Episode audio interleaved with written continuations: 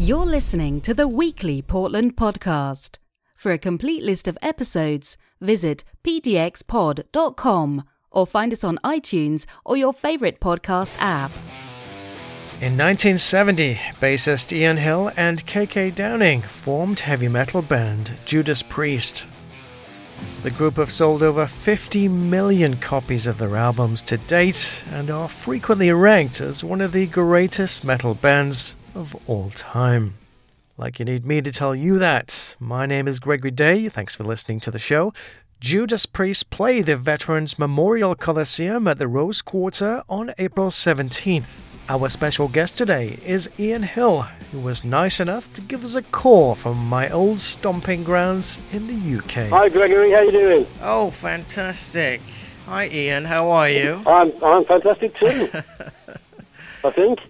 You think you're uh, you're doing a lot of interviews today? You're a busy guy. yeah, busy day today.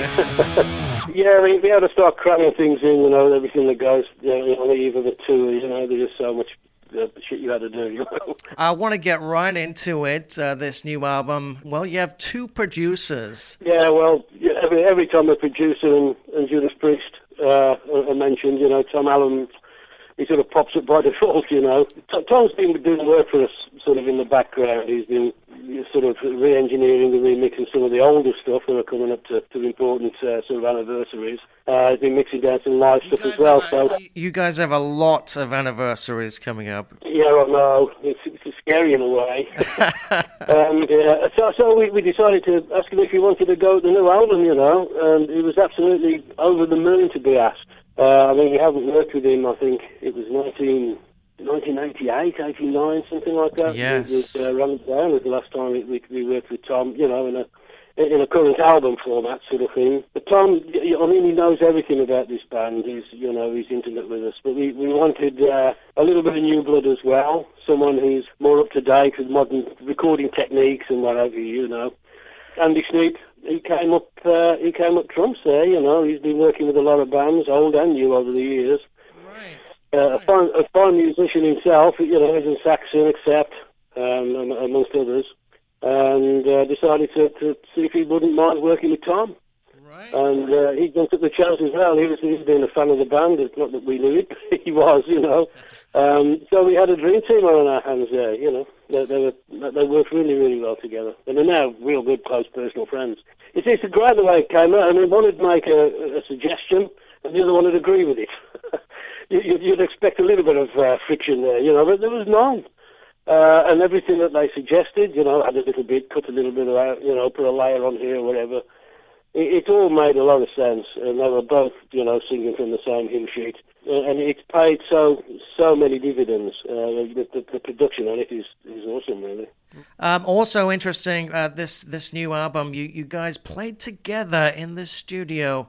I was surprised to, to hear that because uh, I thought that was always the case with you guys. It used to be at one time when you went digital and you had endless amount of tracks and endless amount of drop-ins and drop-outs uh, without any sort of degeneration, without any quality loss, you know. Um, it, it, became sort of almost beneficial to do it individually, you know, start out with the drum track and, and build off that. Um, obviously, you, you, you'd, we'd get together and we'd have a, a, a, rough working track, if you know what I mean, so we all know what, what we were doing. But this time around, we, we, uh, it was Andy actually who, who, suggested doing it. You'd have thought it might have been Tom, but it wasn't. It was Andy. Um, and we thought, well, okay, we'll give it a go. None of us were, were completely convinced it was going to work.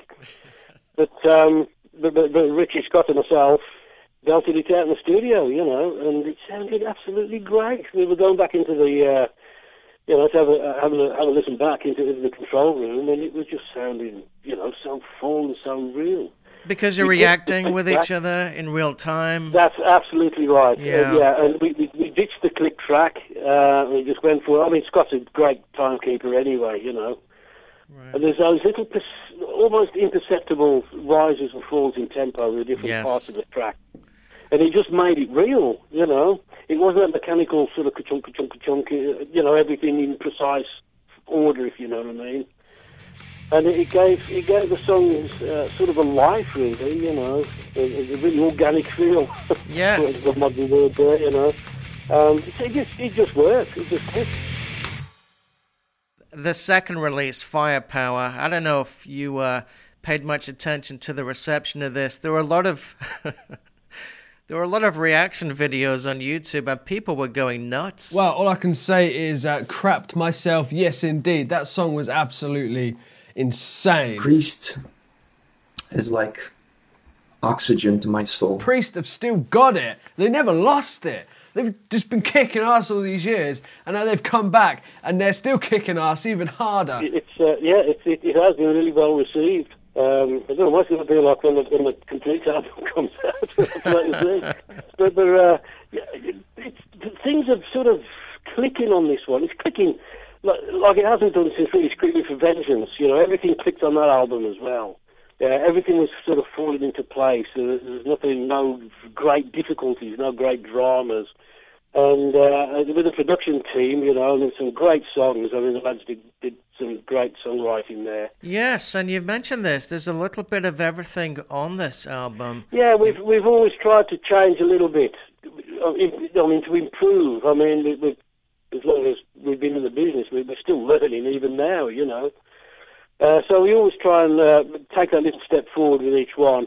The songwriting is always going to be um, versatile. You know, I mean, there's, there's ballads on there, there's heavy stuff, there's light stuff. It's very versatile, yes. And, and stuff, stuff that'll scare you to death. You know.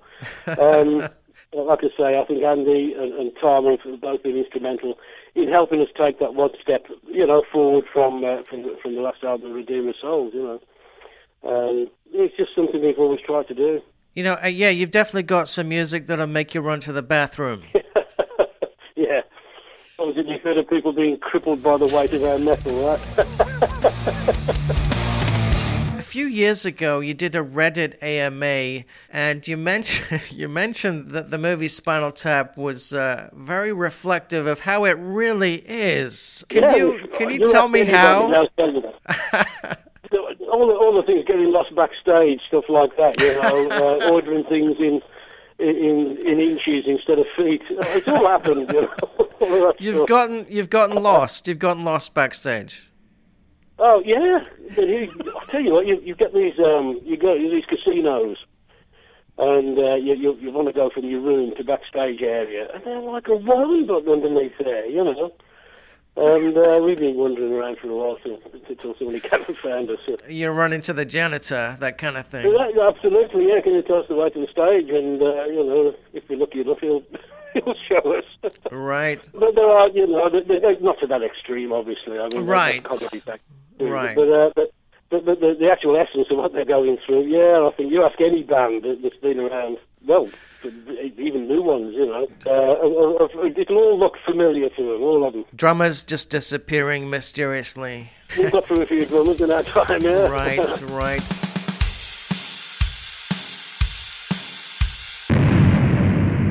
You mentioned that this is not a farewell tour. That's good news. Yeah, we, we considered it. You know, we did the Epitaph tour, you know, a few years ago. Um, and we were intending, we were really intending to slow down and sort of, and sort of not do the, the, huge mega tours that we've, we've been known for. Right. Uh, and then we did the album. so you've got to go out, you know. Uh, and the thing is, we loved it. We loved every minute of touring with, uh, with Redeemer Souls. Uh, to the point where, you know, we prepared to do another album and do it again. And uh, we just got so much enthusiasm now, nowadays, you know um, especially with Richie in the band. He's livened things up a bit. He's got boundless enthusiasm, you know, and endless energy.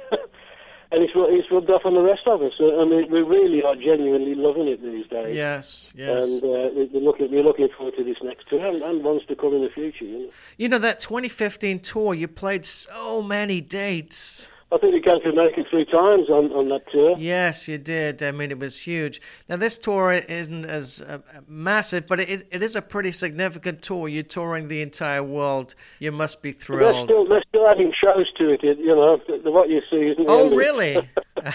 oh, yeah. There's, there's, there's, still stuff going in. Uh, yes. we're, we're, looking into next year. You know. Really. To on with it. Uh, yeah.